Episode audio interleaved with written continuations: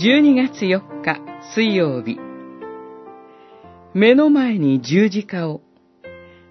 ガラテヤの信徒への手紙3章。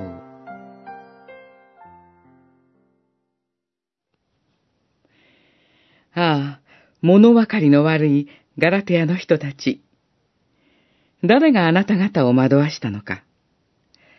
目の前にイエス・キリストが十字架につけられた姿で、はっきり示されたではないか。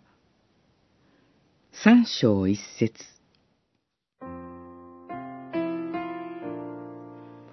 この実に豊かな内容を持つ一章の中で、心に留まったメッセージは何でしょうか。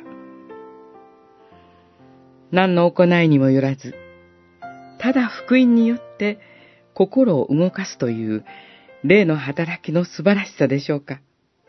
その通りです。その恵みのゆえに、神を賛美しましょう。キリストが私たちの呪いとなられ、今や私たちがすべての呪いから解放されていることでしょうか。その通りです。その愛のゆえに、主を賛美しましょう。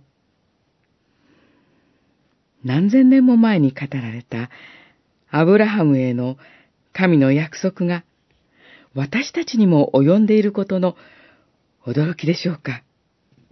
その通りです。その真実のゆえに主を賛美しましょう。洗礼とはキリストと結ばれ、その愛の衣をまとうことだとの気づきでしょうか。その通りです。計り知れない洗礼の恵みのゆえに、主を賛美しましょう。そうして、今や私たちは、皆、何の差別もなく、キリストにあって、一つとされていることの喜びでしょうか。その通りです。